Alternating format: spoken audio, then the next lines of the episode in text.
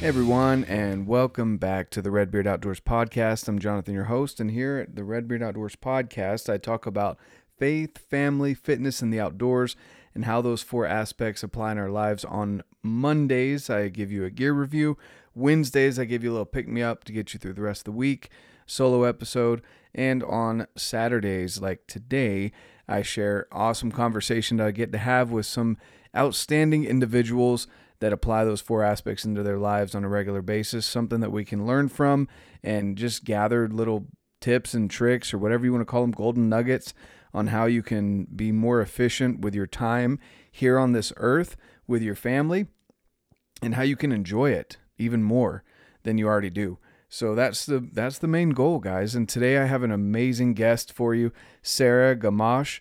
She is also known as PNW Huntress on social media.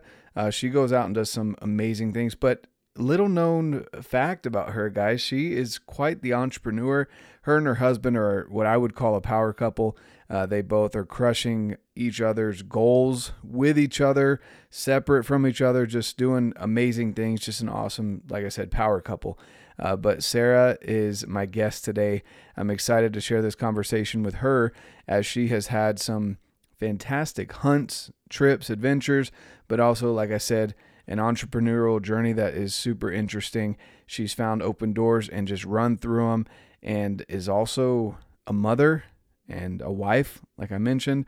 So, just an overall great individual. Before we get into that conversation, I want to share, of course, give a shout out to the show partners and sponsors.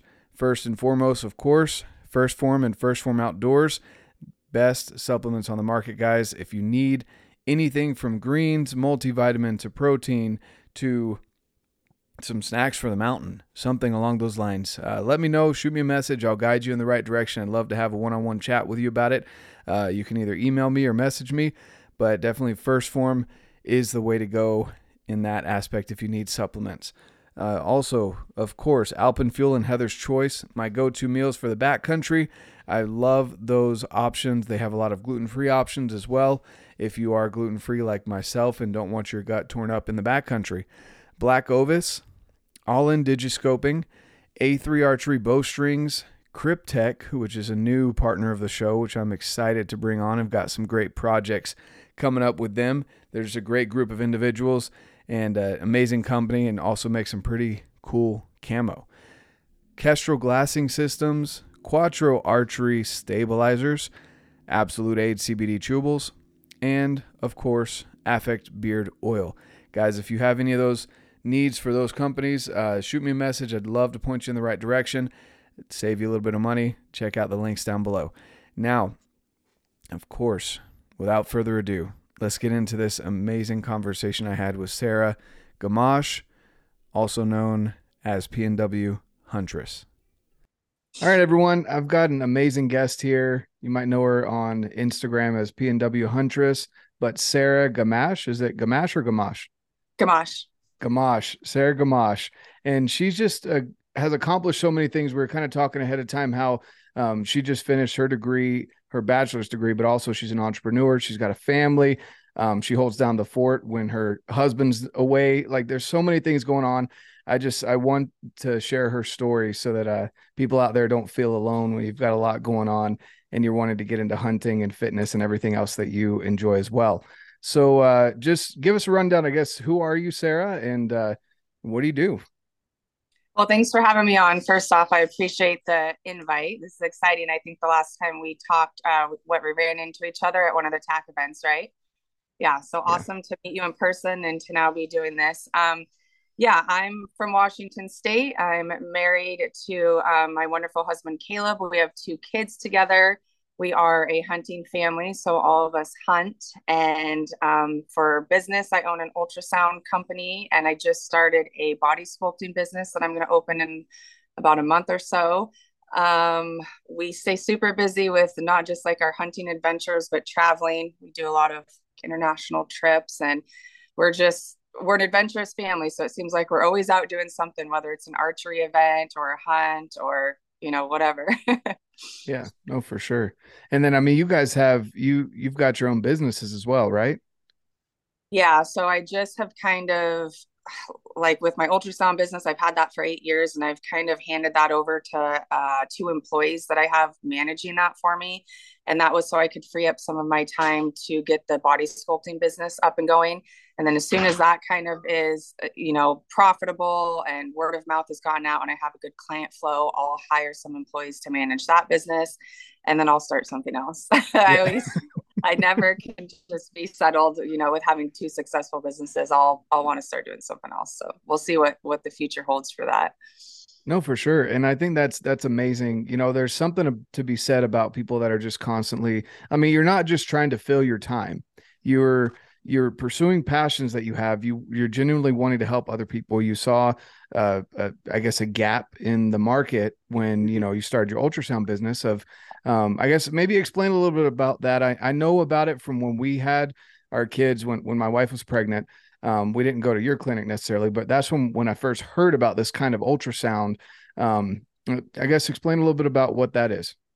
Yeah, so I got it done when I was pregnant with my kids, and I had never heard of it at the time either. We actually lived in Tennessee. That's where my husband was stationed at the time when I was pregnant with our daughter, my first child. And my friend had just said, go find out the sex of the baby. And I said, Well, I don't have my doctor's appointment, you know, for another few weeks. And she said, Oh, no, you don't have to have the doctor do it. You can go to one of these private clinics and just pay out of pocket. And so that was the first time I'd heard about it. And I looked into it and just go in. And I think I was like 13 or 14 weeks in the pregnancy and found out that we were having a girl. So I thought the concept was awesome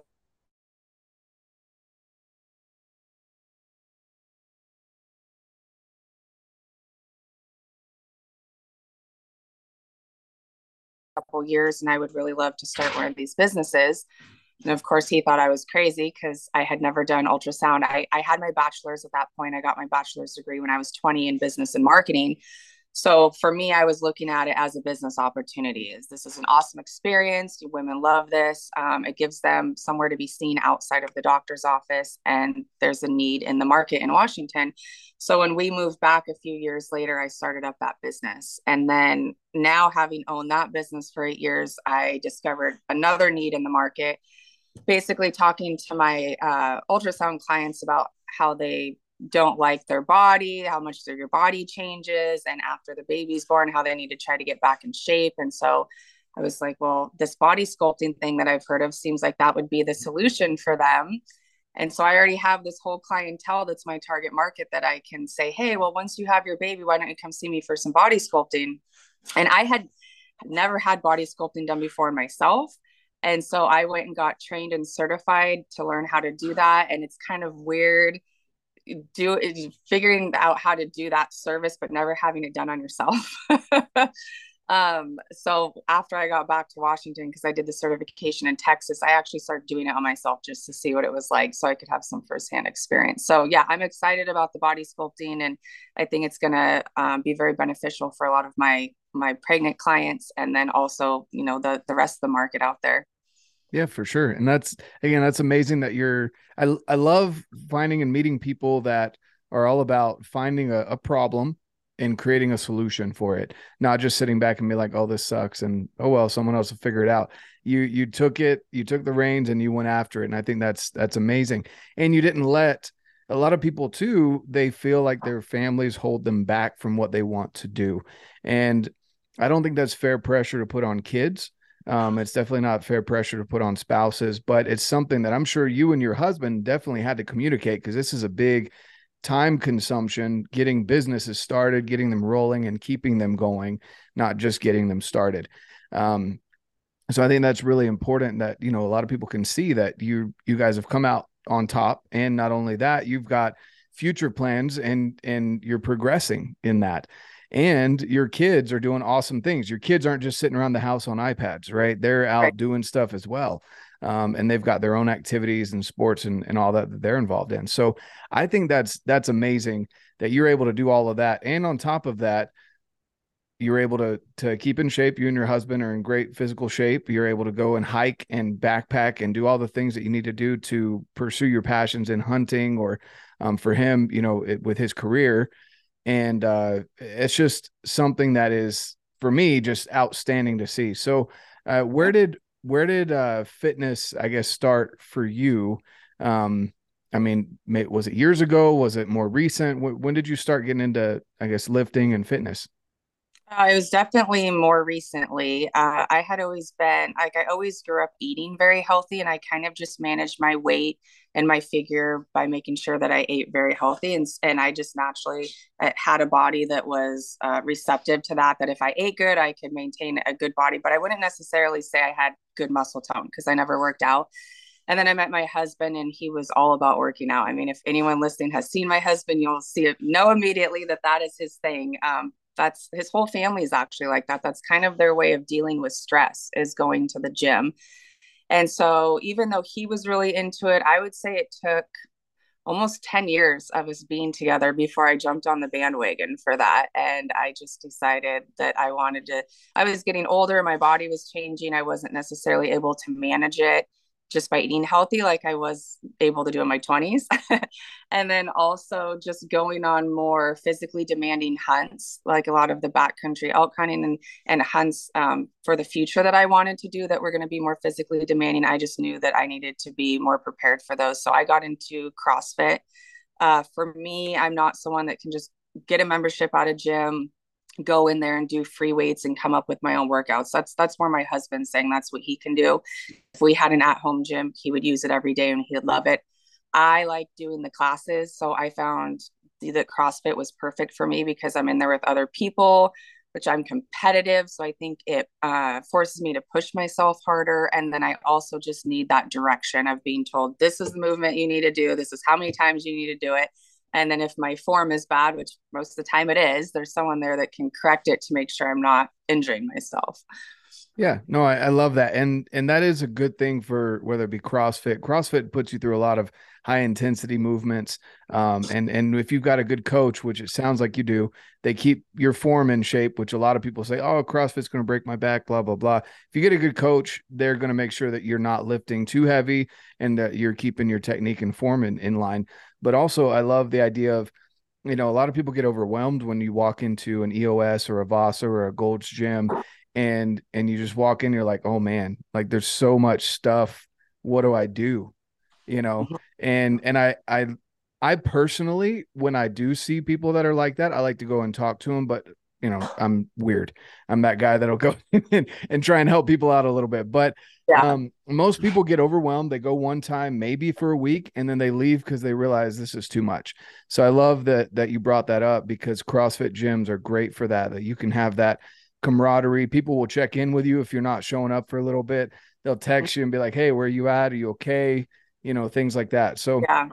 I think that's really awesome. What uh, you've mentioned what why you got into it, but what kept you from it, I guess, for those 10 years that you were married to your husband before you started working out? Um, having babies, you know, I think I was just so I had two children and I was my life was a lot different when we were living in other states because I grew up in Washington. I've lived here my entire life. And when I met my husband, I was uprooted from everything I've ever known, from all my friends, my family, everything I'd built in Washington, and moved all the way to the other side of the country to Tennessee. And so that was a huge change for me. And I think that I was trying to adapt to that change. And I had so many other things going on that I just wasn't ready to, to take something else on. And, and then even when we moved from Tennessee to North Carolina, we were only in Tennessee for a couple years. Um, I got a job, a very time consuming job. And I just, um, I did do a little bit of working out actually when I was um, in North Carolina. There was a gym, I think it was the YMCA, and they had, um,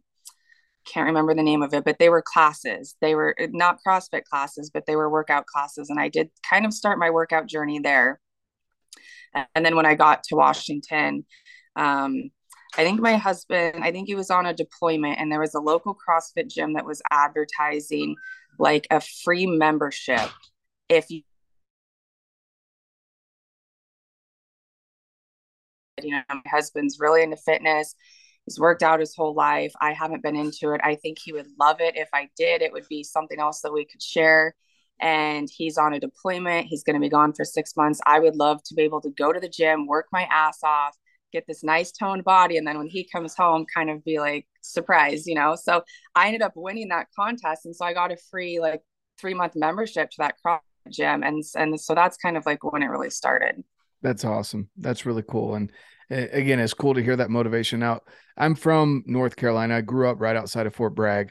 Um, okay. What what YMCA was it? And was it in Fayetteville? It, it was in Fayetteville. Yeah, I worked at a law firm called Hutchins Law Firm. Okay. And there's a couple YMCA's, and so yeah. I'm trying to remember what street that law firm was off of. I should know because I worked there for a few years, but I have a bad memory. Um, so it was like one of the smaller gyms, but yeah, right outside of Fayetteville. And we lived in Sanford at the time, mm-hmm. you know where that is. Um, so we had a little bit of drive. We didn't really want to be right in Fayetteville, but that was you. All yeah, a culture shock for me. yeah, Fayetteville is definitely a different place. I don't ever recommend people uh live there. yeah. it's don't associate Fayetteville with like how North Carolina is because North mm-hmm. Carolina is a beautiful state, but um yeah, we were able to kind of sightsee and check out and even go down into South Carolina is beautiful nice. and Charleston and those types of places. Yeah, for sure. And I I definitely wow. prefer the western half of North Carolina to be honest with you. Mm-hmm. Um it's it's so different and especially going in the fall when the leaves change oh, colors. Yeah. Oh my goodness. Gorgeous. There's nothing like oh, it. There's nothing yeah. like it. We went and visited the Biltmore during the mm. fall and that whole area over there is just yeah, the colors are amazing. Yeah, no, for sure. There's so much history over there. It's it was weird for me moving out west after growing up in North Carolina and people like no one knew about the Civil War and stuff like that. And I and I grew up going to Civil War reenactments every summer. We'd go and watch them. They live for like a week, just like the Civil War guys did. Um, I have like pieces of cannonball shells and stuff, bullets oh, wow. from the Civil War that my grandparents would till up on their land. Um, like it was just it, it's crazy history over there. Yeah. Yeah, for sure. Yeah, my but, uh, husband appreciated that too. Yeah, no, that's awesome. So so you you got into fitness, you uh you had some really good motivators for that, and then now you've kept it disciplined that way. You've you've because again, and I talk about this a lot, just like most people do. Motivation's great, it gets your butt off the couch, but well, in your case, maybe out of mom life, right? For a little bit because you weren't necessarily on the couch. You were just running ragged with the kids. yeah. Um, but you know, got got you to a gym and then what I guess kept you that way? You mentioned hunting, how you noticed it was a little bit more physically demanding the stuff you guys were doing. Um, is is that kind of a main motivator that and keeping yourself healthy?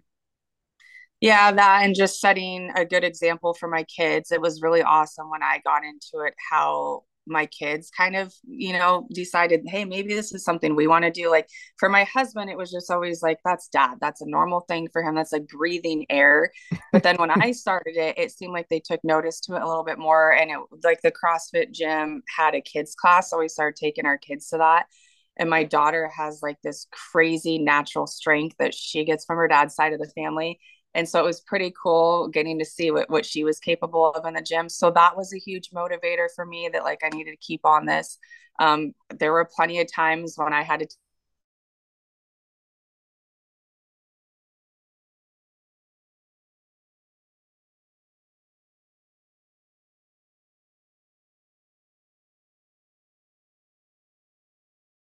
you know that are in it that will stay on me and be like hey you weren't at the gym this morning. What's going on? So there there's a number of factors but i i do know like my my husband enjoys it. Like he likes to see the changes that i'm making. I think he probably notices i'm happier in general. Like it is a, a good stress reliever and that when stuff's getting crazy in life and I haven't gone to the gym, it, it probably shows. mm. So um, him appreciating it and giving me encouragement you know, encouraging words definitely helps with the motivation as well. No, for sure. Yeah, and you know, it's it's a big deal. Like you mentioned that the kids noticed that you started going, even though it was normal for dad, right? Um, mm-hmm. When when you started going, the kids kind of picked up on that, and it, it's really important that I just want to highlight that you guys encouraged that interest. Uh, I think a lot of parents would sit back and they're like, "Oh yeah, well we go," and that's you know that is what it is, and they leave it at that. I, I love the fact that you keyed in on on that they were interested or at least asking questions. And you're like, hey, just let's go take a class, you know. Um, yeah. and we're here. You're, there's no like you don't have to go to it for a year or two years. Like let's go and and see if you enjoy it. And uh, I, again, I think that that's that's a big thing for for parents because a lot of parents either want to force their kids into things or they don't catch those little clues when the kids start asking questions about different whatever it is that they're doing. And uh and that little interest could change things you know for for the child and their whole direction in life. So i oh, think oh, yeah. that's that's amazing. Yeah and it went very well uh, hand in hand with the jujitsu because both of my kids do jujitsu which is a very physically demanding sport. So adding that to their regimen we're kind of able to explain like the benefits of staying in shape and it's going to directly cross over to their uh, jujitsu training so they they really oh that's really awesome uh, so let I guess let, let's talk a little bit about. So I'm looking behind you. Sorry, I think we froze up there for a minute. There we go. Okay. Um, if I'm just staring at you blankly and you've asked me a question, it's because you're frozen. No, yeah, you're good. I, I, there's been a couple moments where it's cut out, but that's that okay. is what it, it, just that is what it is. Uh, so there and behind you, you've got an interesting animal. I forgot the name of that. Oh, the sable. Yeah. The sable. Okay. I always get them mixed up like ibex, sable. Um, yeah. so you you guys have been on some really awesome trips that I've seen. I like that mount. That's actually really interesting. I've never seen one done like that. So is that the cape so, that's turned yeah. into okay. Which I originally seen it done with a zebra. A zebra is hmm. actually mm. more popular animal to do this with. But yeah, they turned it into the shape of South Africa or of Africa, awesome. the whole continent. But I got the sable in South Africa. So yeah, it takes up a lot of room on the wall. My husband wasn't actually thrilled about that. And his uh that is a world record wildebeest that he shot really? with his bow. So we kind of turned the upstairs into our uh see there's a kudu over here. Oh, this there you go. Our, our Africa room for now. no, that I think that's cool. I don't think I've ever seen one mounted like that before. And I I'm going to be honest, I'm not a huge uh full mount guy. I just mm-hmm. I look at it, I'm like, I don't want to see the animal staring back at me. But that one actually has has it has my interest. Um, I'm a big Euro guy. I, I love those okay. those ideas. But uh, anyway, that that's really cool. So I guess you guys are really big into bow hunting. I don't think I've ever seen you guys with a rifle. Um, mm-hmm. do you mm. guys do both? Do you mix it up a little bit, or is it mainly bow um, hunting? Yeah, so every year in Idaho, I do a rifle hunt for whitetail. That's just kind of I've hunted there for about twenty years. It's where my family lives, and I just have always done rifle. And then the only other time I've really done rifles when I have to, like when I went to Scotland, for instance, a few years ago, they don't let you bow hunt in Scotland. You have to do rifles. So I did shoot my red stag there. Oh.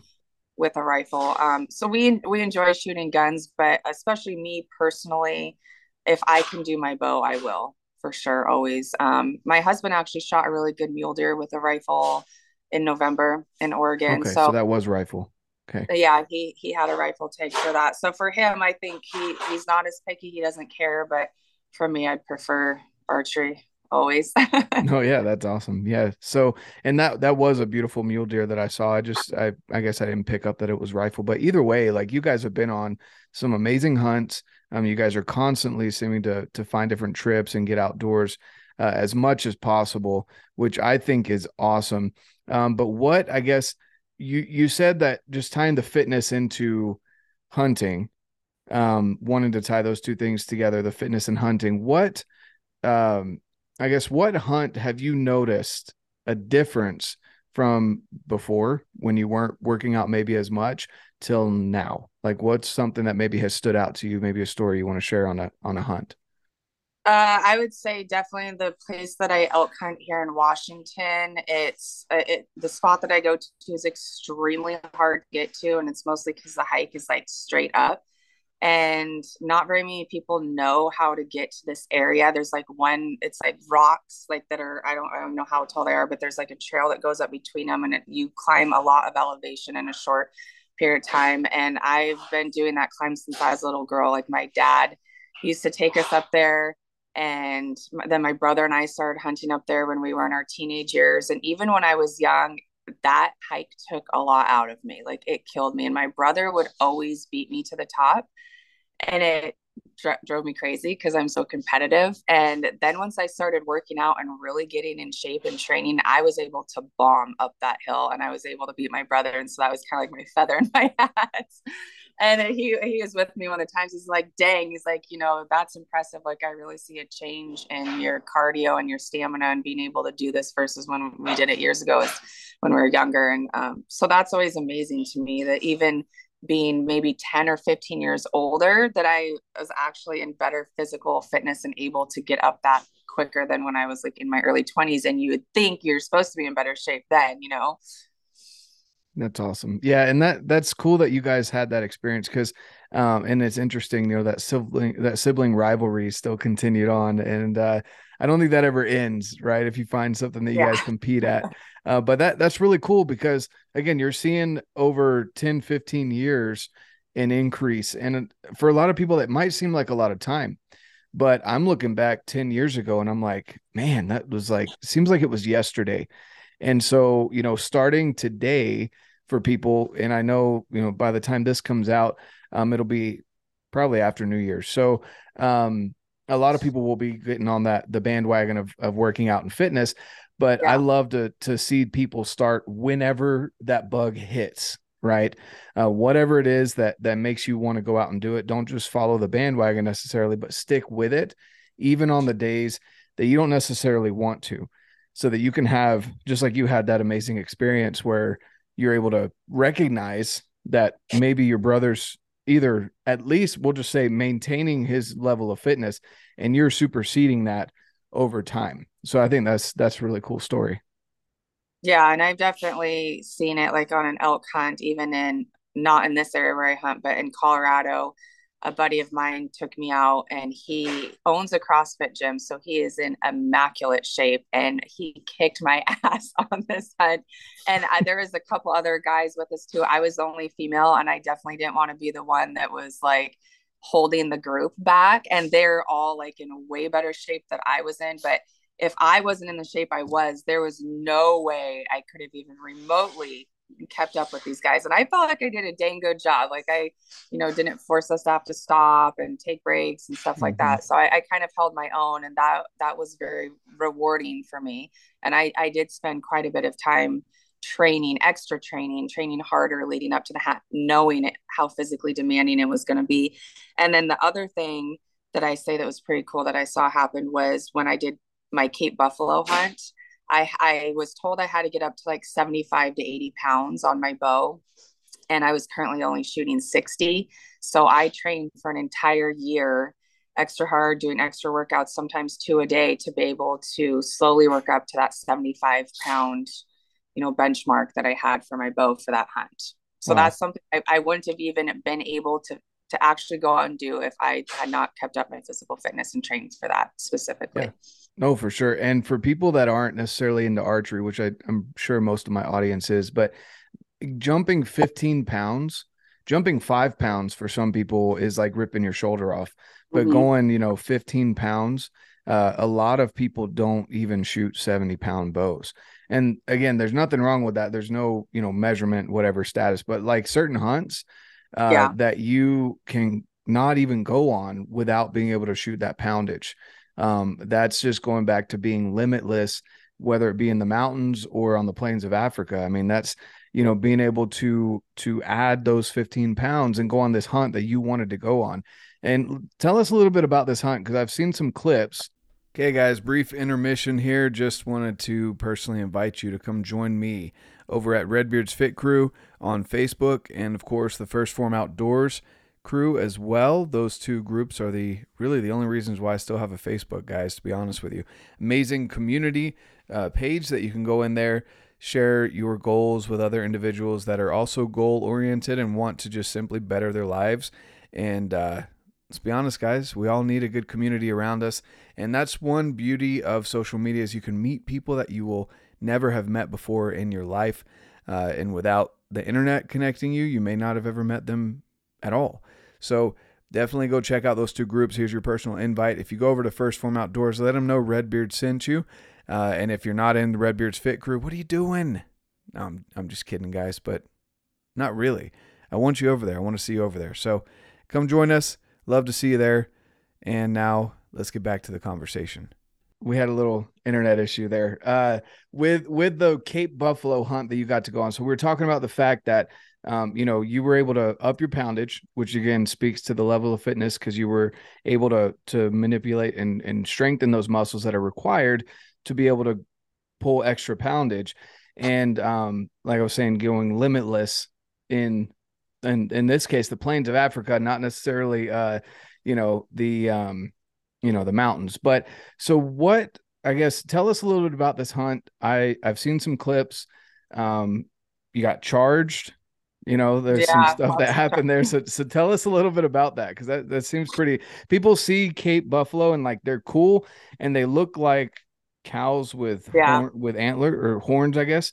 Um, mm-hmm. but they're a little bit more aggressive than that. So yeah, so walk yeah. us through that.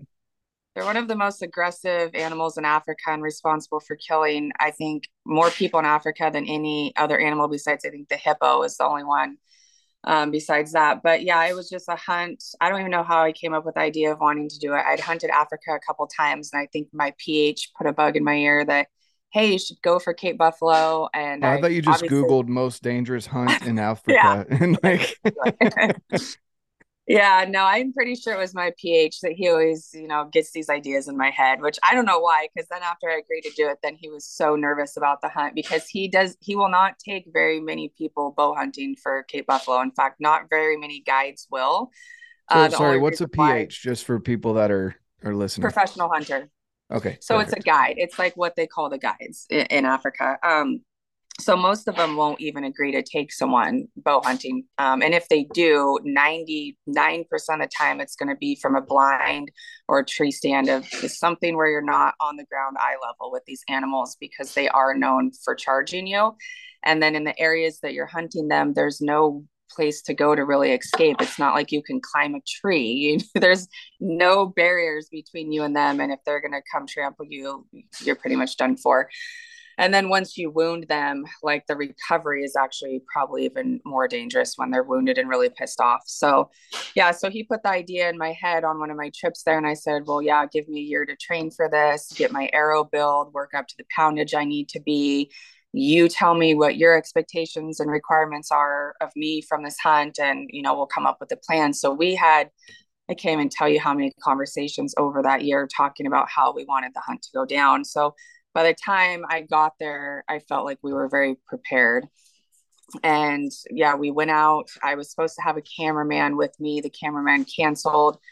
There was a bunch of crazy stuff going on in Johannesburg at the time. It was so it would have been two years ago where they were having the riots and people were getting killed. And Johannesburg was right where I was flying into. So my cameraman was like, nope, not doing it. I was like, I'm still going. I'm going, I'll go by myself. So I flew to Africa by myself. Um, so when we went out for the hunt, how it's supposed to work is there's supposed to be two PHs, each carrying a rifle, and then me with my bow. And then there's like two trackers that come along for once we hit the animal for blood tracking. And so ju- because- I just want to pause you there. Like it sounds protective having the two rifles there, but anyone that has either has, has gone hunting at all with a rifle can understand that if a deer can get hit with one or two solidly placed shots and still run off what is a cape buffalo going to do with two maybe three maybe if you're lucky you get three or four shots off before yeah. it gets to you like just the yeah. thought of that just it's cool that they had their rifles but even then it's like you're not getting right. away. yeah. Well, when people say that, like I've had negative comments. Oh, well, how scary was it when you have two people with rifles? Well, for one, I don't know about other people, but I don't like depending on others to save my life. Like I just don't. So I'm trusting these two men that and yeah, it's one thing when it's a deer in front of you, but when you have a Cape buffalo charging at you, like, are they going to be able to react in time? Like, I mean, I knew that my PH was experienced with this. He had he had been charged by buffalo several times, but like in the heat of the moment when your adrenaline's going and they're trying to save their own lives and save my life and not only that but a lot of people get killed during animal attacks when the person tries to shoot the animal attacking and accidentally shoots the person you know shoots their buddy. Like that's happened a lot especially in bear attacks. Mm-hmm. it wasn't even the bear that killed the person. It was their buddy accidentally shooting them. So it's not as you know it, I didn't feel as safe as you might think I would have having and, the, and just for perspective for people that you know are listening here, you can go Google it, but they can get up bulls can get up to two thousand pounds. Mm-hmm. Like huge. that's twice the size of an elk. Like, yeah, and I I watched huge. plenty of videos where they were shot multiple times head on, and it didn't even faze them. It was like shooting them with a BB gun. It's just amazing. I shouldn't have mm. even watched the videos before I went, but I did. so, well, to make matters worse, so you're supposed to have two PHs with guns, but because my cameraman didn't show up, I asked one of the PHs to forfeit his gun and to take a camera. So now we're down to one PH because it was so important to me that I wanted it filmed. And so mm. the plan was is that one PH would have the gun, one would have the camera, and then one of the skinners who had never gone out on like a young kid who had never gone out on one of these hunts was going to carry the rifle. And so when the buffalo was going to charge us, the PH with the camera was going to drop the camera, turn and grab the rifle oh, from the geez. skinner so that then we had the two rifles, you know, back in play. So they explained this to the skinner, hey, you have to stay up close to us when this thing charges us, which it will, it's guaranteed it's going to happen. You cannot run. You need to hand me this gun and make sure this all goes smoothly. Well, of course, the first time this thing charges us, it's full chaos. And I think it was at like 40 yards when it decided it was going to come mm. at us. And so the PH drops the camera. He goes and turns to grab the gun from the kid, and the kid is running the other direction. And he hits the ground. He's in fetal position, holding the gun like this in a bush, and he's like pretty much crying. And I was like, oh, okay, good. This is, I'm going to die. this is not. You're calling good. your husband, like, hey, uh, you know, if I don't come back, at least we'll have a nice you know buffalo mount like yeah yeah. And the whole time the my ph is just like are you sure you don't want to do this from a blind? Are you sure and i was like no this is the only way we're doing it. Like we are doing mm. spot and stop doing on foot like i've decided. So i think he hoped that would scare me enough that i'd change my mind but i was like we're already here. We have the buffalo. We're doing we're just gonna keep going. So mm. he did mock charge us like three times and so I do have the mock charges, like the first couple seconds of it. But the reason why we don't have the full the full video is because the cameraman is having to drop the camera and grab the rifle. So uh, that's yeah. the story. the I don't blame him. Uh, yeah. So we the other problem is, you know, you talk about them being such a big animal and the my ph is telling me you need to be within 25 yards or closer to make a good ethical shot for penetration reasons because their skin is like so thick. Well for one they're covered in mud. So they have dried mud and then the skin and then the ribs and you have to get through the ribs. So he didn't want me being any further than 25 yards. So when we're stalking this thing and it's so huge he's you know ranging for me and i'm saying okay like we're at 25 yards. And he's like no we're at 40 yards. Like how are we at 40 yards? Like we still have to close like 15 to 20 more yards. There's no way. And so it's so yeah misleading and they can close that distance probably in two or three steps. I mean like they can yeah. So yeah. it was just it was crazy. And then it, this bull was smart and when when he would finally decide to stop and face it like turn to us he would always be straight on. He would never give us a broadside shot, probably straight on because he's going to charge us. It's natural position for them to be in before they charge.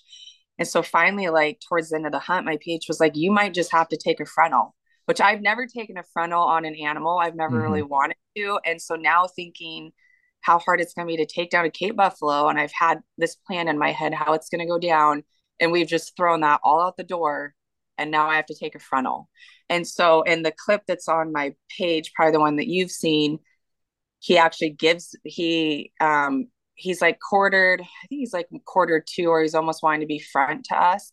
And then he goes broadside for just a second, and everyone's like, "Okay, go, go now! Like now's your time. This is the only time during the whole hunt he's gone broadside." So I knew I had to like mm-hmm get it done. There's no room for error. There's no letting your nerves and adrenaline get to you. Like you have to get the job done. And after being mock charged three times, you can imagine how fast my heart's beating. And my PH had literally just told me after the third time, he said, I've done this enough with rifle hunters that this thing is coming all the way for us. Like they give their warnings, but this he's so pissed off at this point. Like you have to get this done, else we could die. So no pressure. and now he's I broadside. Bet, so I bet Joel Joel Turner's loving if he listens to this one, oh, he's yeah. gonna love hearing the go, go, go now, now. Train up his guidance and how much time I've spent with him to know to do my shot process. So I actually did go through my shot process with that animal, which is the first thing he asks me. I could send him a picture of any animal on this planet, and people are like, "That's awesome." You want to know what Joel? First question asked every time. Did, did you, you know how that shot was going to go? Yeah. Yep. Do you remember that shot?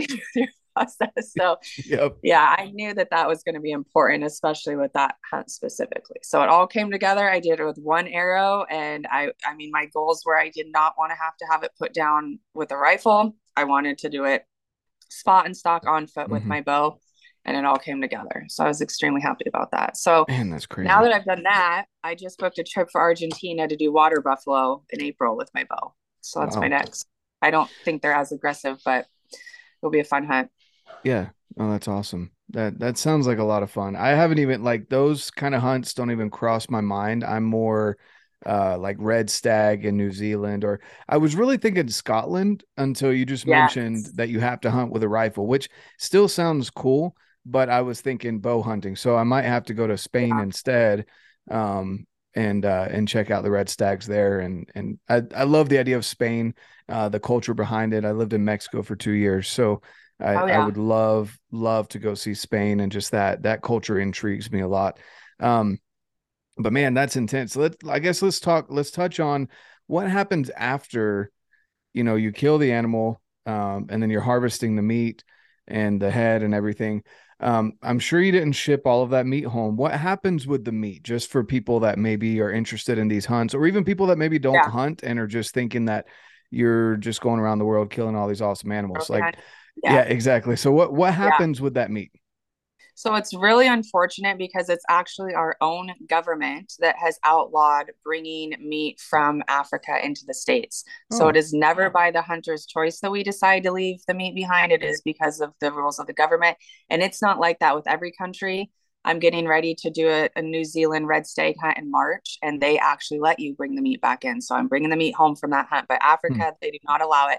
So what happens to that meat is they will butcher it up and the outfitter will either sell it. They kind of leave, you know, you kind of have to work with outfitter and see what's going to work best. They either sell that meat on the meat market or you can choose to have it donated. And hmm. so I've done both, both scenarios where there's places that we could easily take the meat to have it donated. Some of it goes to the workers. Some of the workers that help in these outfits are a little bit more come from destitute situations so the meat goes home with them but it definitely does not go to waste like it is not a circumstance where you're shooting an animal cutting the head off and the body is out there rotting that i mean i have pictures of us bringing it back of it being butchered um, we always eat as much meat as we can while we're there so all the meals that are prepared are from the animals that we've killed so i did get to eat some of my buffalo which kind of it was awesome, but kind of sucked because I got to see how good it tastes and then know that I could have mm. taken any of it home with me. Um, but just knowing that it is going to good use, you know, like that's partly what yeah. I do hunt for is for meat. And so if I can't personally eat the meat, I need to know that it's going somewhere to someone that is going to eat it. Exactly. Yeah. And that's that's the thing too, is you know, a lot of people I'm not uh I guess a trophy hunter, as people might might call it, when you go out and hunt lions and giraffes and all that. Um, that's not necessarily for me, but I also I've looked into it enough to understand that they gets donated. It and it mm-hmm. also helps with the tribes as they're planting or whatever their their uh, their farm life is out there, uh, or even their livestock if you're going out there hunting after going after lions or whatever other predatory animals. Um, it's just like here where for them that's their livelihood, that's their that that's their livestock. I mean that's literally their livestock. So they um, you know, being able to help out with the lion population out there as well. Some people that go out there and hunt lions, you know, they they either donate the meat or they're helping those tribes be able to survive a little bit better. So yeah, um, I, I think that's awesome, and I it's it does suck that you got to to try it and not bring it home. Um, so it was really good. Or what would you compare it to? I guess some game meat that you've had around here in the U.S.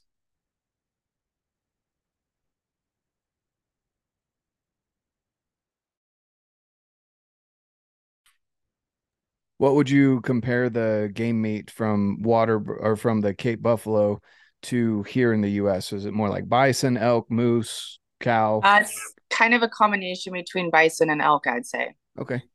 Yeah, it's a pretty mild meat in regards to it's not like gamey like some people mm. use the mm-hmm. term. I mean, they think it, I wouldn't say that it had much of a, a gamey taste to it, but it was very rich in flavor, like a very rich meat. That's awesome. That's awesome. And then uh and what I mean just for the for the arrow junkies out there, what's the um what was the weight of your arrow and kind of your setup that you ended up dialing it into? I think the final weight was close to 750 grains. It was a Sirius brand arrow and a tough wow. head broadhead. And I, if I remember right, I think the broadhead was 300 grains. Okay. So yeah, and it was actually Troy Fowler that helped me with the setup with that, and he works with the Ashby Foundation, yeah. and I think Ashby, you know, like even had some input on on the build of it, and so I had him build the area arrows earlier in the year, and then I actually met him in Texas. My daughter was there for a girls' Texas hunting camp, and mm-hmm. it was on a ranch, and so I asked the ranch if I could come along and do a hunt because I wanted to test the arrows, mm-hmm. and so I was going to do an oryx when I was there. And so Troy came, and um, unfortunately, I didn't get the opportunity on Oryx. So that was kind of a bummer. So I didn't get to put the arrows to use like I had wanted to. So I was kind of really trusting him. He has a lot of experience in that, um, mm-hmm. and a mm-hmm. lot of other people that had used that exact basically arrow setup that was successful. So I kind of had to put my faith faith in that and it worked. It was it was the perfect setup. That's so. awesome. Was it a single bevel, double bevel? you know? Um, it was single. Okay. Awesome. Blade, yeah. yeah. I was gonna say it sounded like a Troy arrow, a ranch fairy arrow for people that don't know Troy's Troy's actual name. Uh, but yeah, so that that's awesome that he was able to help you out with that. Um, and uh, that man, that's that's such an interesting experience. I can't I can't imagine like a two thousand pound animal. I'm gonna be helping my buddy with a bison hunt in January, and uh, and down here in the Henry Mountains here in Utah. And those, I mean, those bison get probably I think two thousand pounds. They're probably about the same size as the Cape Buffalo. Um, yeah, but it'll be interesting to be that close to to animals because I know even at Yellowstone when you go through Yellowstone and you're able to get kind of close to them, you're still kind of like. Yeah, I know you can go zero to sixty in like two seconds, so we're not. Yeah. I'm not getting any closer. Twenty-five yards. Yeah, twenty-five yards. That's insane. That's insane. Um, well, cool. So you've got some other things coming up um, as far as hunts planned and everything like that. Um, but you know, during during the holidays, do you turn back into kind of a normal human being when you've got where you've got family and uh, you just kind of kick back and you're able to relax a little bit and spend time with family? Yeah, I definitely try. I mean, right now I still have a late deer season, and I um would take my I had been taking my daughter out for that because she had a deer tag, and uh, I think I'm probably done deer hunting now, though. I'm not not really feeling it now that we have family coming and we're mm-hmm. kind of into the the holiday gear of things. I think my next big venture is I'm going to the Julian Ranch in January. They have a women's hunting camp, and I'm going to be an instructor at that, talking about uh, solo hunting and how to. I have a a lot of people that reach out to me, specifically women that want to get more into hunting, but they're currently like dependent on their husband or a male partner and mm they want to become more independent and they are even looking into wanting to do solo hunting. So this is kind of going to be a class that's like an introduction to how to get started into doing that. So I'm very excited about that. And I think there's a, a 3D archery shoot at the end of the weekend. And then I, I think I kind of have the month of February off for now. And then March, I'm going to go to the New Zealand hunt. Mm. April's Argentina. Uh, end of May is going to be Hawaii. I'm doing another Africa trip. So I, I like to stay busy. In fact, I do this every year. I just jam pack my schedule. And then in the middle of all of it, I look at my husband and I'm like, why did I do this? And he's like, well, here's the thing. Next year, you shouldn't do this. You shouldn't overbook. and then every year, like by January, the whole year is booked. And he's like, why are you doing this? And I was like, I don't know. It's just how I am. I enjoy. I enjoy the lifestyle, but yeah, it's definitely a balancing act, trying to balance the time with the family. And yeah. it makes it easier now that my kids are getting older. Like when, for instance, when we go to Hawaii, they're coming with us. My husband's going to go out and hunt while I stay and do stuff with the kids, take them to the beach, go snorkeling, do all the fun stuff. And then he'll come and we'll switch and then I'll mm. go hunt. So we really try to find ways to bring our kids with us on as much of these things as possible. We've tried taking them to Africa, but they don't want to do the plane ride. They say it's too long of a ride. So I was like, only you, the most spoiled, rotten children, would say, no, I don't want to go to Africa. sure, when they get older, they will be more willing to do that. So, yeah, I mean, just like you said, I, I have my business and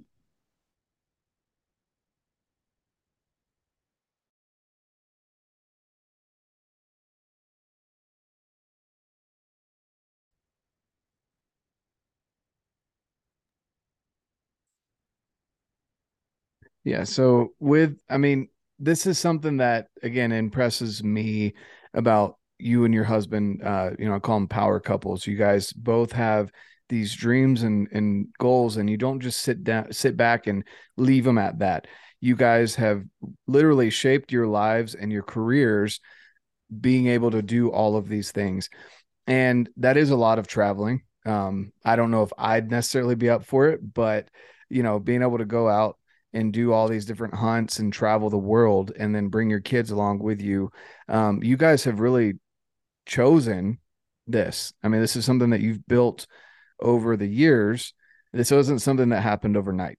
You know, you you saw uh, again a gap in the market with the old uh, the ultrasound clinics, and now you've started another business, and you're setting it up so that you can trust these people to manage those clinics and you can go off and pursue what you're doing. So you're still providing the service that you wanted to provide, and yet you have that you're providing that time so that you can be the mom you want to be, the wife you want to be, but also the hunter that you want to be, or the huntress that you want to be. And I kind of wanted to talk about that as well. Um, I know it, hunting in general on social media, there's there's some things that get portrayed in a bad light, and there's other things that get portrayed in almost like they're they don't want to mention the nitty gritty of hunting. Um, you know, you've got those the people with pictures that are holding up, you know, the heart and they're anyway, there's just there's some really bad pictures that people take um, that put hunting in a bad light. And I know you've mentioned it before on other podcasts about how you came up with um, the PNW Huntress, but kind of walk us through that. I know you you got started pretty much before social media was even a big thing. So um, yeah. walk, walk us through maybe that journey a little bit.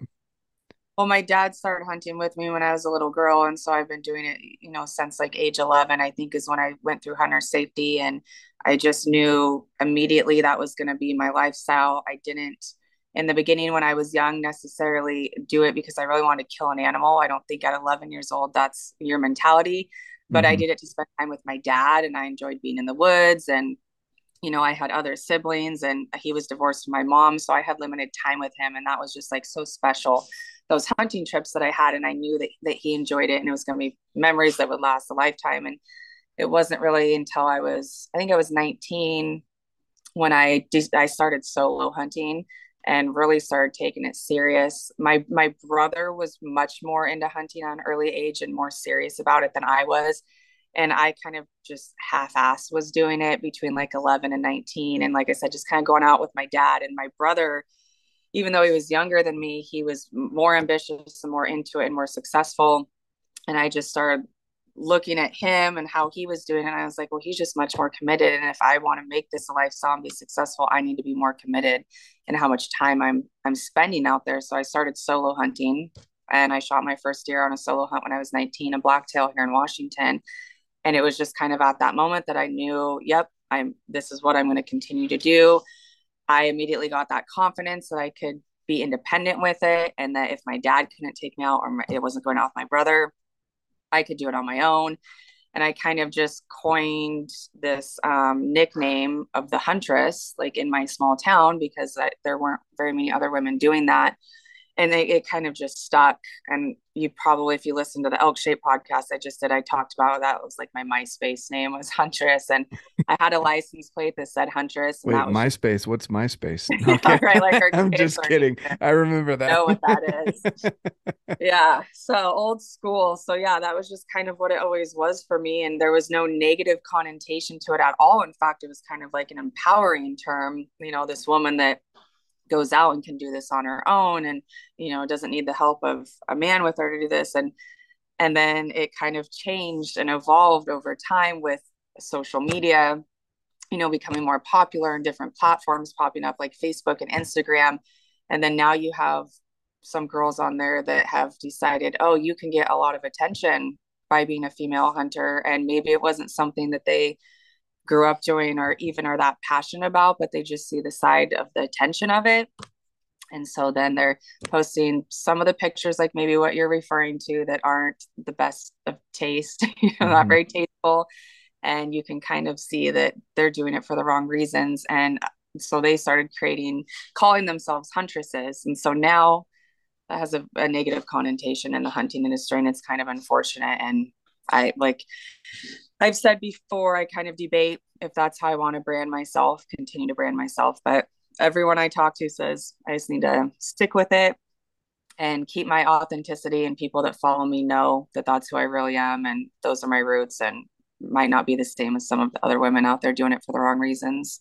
No, for sure. I I definitely agree with that aspect of it. The fact that, and I love that you brought up, you know, that that's what I think of when I think of of a huntress or a hunter is, you know, the love of the pursuit of the animal because that's why it's not just called killing or slaughtering or whatever you want to call it. Like we we hunting. I don't know how many days I've spent in the mountains, and uh, I only notched one tag, but I I got to help so many other people, and the thrill of being part of the hunt, walking people in on animals, being the spotter, etc. Like all of that is something that I'm I'm super passionate about, and even so much so after this this year that I've discovered that's something that I really enjoy. Yes, I would love to tag out on my own animal, but being able to help other people as well is something that's huge and that pursuit of it. And so the fact that you brought that up, you know, that it's it's a strong woman that doesn't need a man. I'm sure actually i don't know i've heard really bad stories about men and women hunting together with uh with their spouses we can get into yeah. that later but uh you know as far as like being a strong woman that enjoys the pursuit of the hunt you enjoy being outside and the fact that you're wanting to help other women as well find that passion and you're going out and you're helping with these camps that are women only camps which i think there's more coming up but mm-hmm. they it needs to continue to grow and 100%. and if anything for women to also understand why their husbands want to do it so much i mean that's another big thing right. too because sometimes some women are going to want to go to these camps and they're going to realize i don't like doing this just like some men go on a hunt and they're like i don't like the skinning and all the other stuff that goes with hunting like it's not what i thought it was but mm-hmm. you'll at least gain that appreciation for right. for what it is Mm-hmm. And so I think that's amazing that you get to go out and do that and that you're willing to to share your passion with others. So I would agree with all the other people that have told you don't change that name. I think, you know, it'll ebb and flow just like social media does and you're showing that you've been there since MySpace, which you know, people can look up what MySpace is and your top five songs and everything on there. uh. and uh, you've been doing it since since before social media. So I definitely would not change that and just keep your message of strong women, the enjoy the pursuit of the hunt and being outdoors. Like that's just that's amazing. Um Thank you. I I don't do you have any other I guess anything else that we haven't touched on? We've talked about some amazing things. You live an awesome life. Like you've laid it out. You and your husband yeah. have genuinely like this wasn't something that just laid in your lap. You guys planned this whole thing out. You guys have taken years and years. You guys are prepping for his retirement and he's retiring into a passion, you know, not just yeah. something that he's going to sit back and be like, oh man, I'm aching from my years in the military because he's done some amazing things as well. Um, you know, you guys are going to continue to just improve. So I love seeing that and uh and the goals that you guys have. But is there anything else that we haven't touched on that maybe you want to share with the audience or the listeners? Uh, I guess just like with, on that note of what you just said, I get a lot of messages of people that say, "Oh, I wish I could have your life. You have such a great life." And I always respond, "You can, you can have that life." We built up to this lifestyle. It was a long journey. I just didn't. Like I said, started 11 years old and traveling to Africa and going on all these hunts. Like it has definitely evolved over time, and there were years plenty of years where I didn't even get to go hunting, like when we were moving state from state, or my husband was deployed or I was pregnant or whatever. Like there's things that life throws at you, and maybe you mm-hmm. miss a season. So I haven't just always had this spectac- spectacular life that you see on social media. And like with everything, social media is like the highlights of my life. So there, there's negatives too. Like there are plenty of days when I come home and I'm like, what am I doing? Or like when I told you, I'd say to my husband, like, oh my gosh, like I need a break. and so it happens. Um, I think like especially if you're married or have a partner, like communication is key. Understanding like what that person's goals are, explaining to them what your goals are, coming up with a game plan on how you guys can both meet those goals. Like my husband, he actually hates traveling because he travels internationally for the army so much that travel to him has always meant work and going to third world countries and living pretty miserable in pretty miserable situations.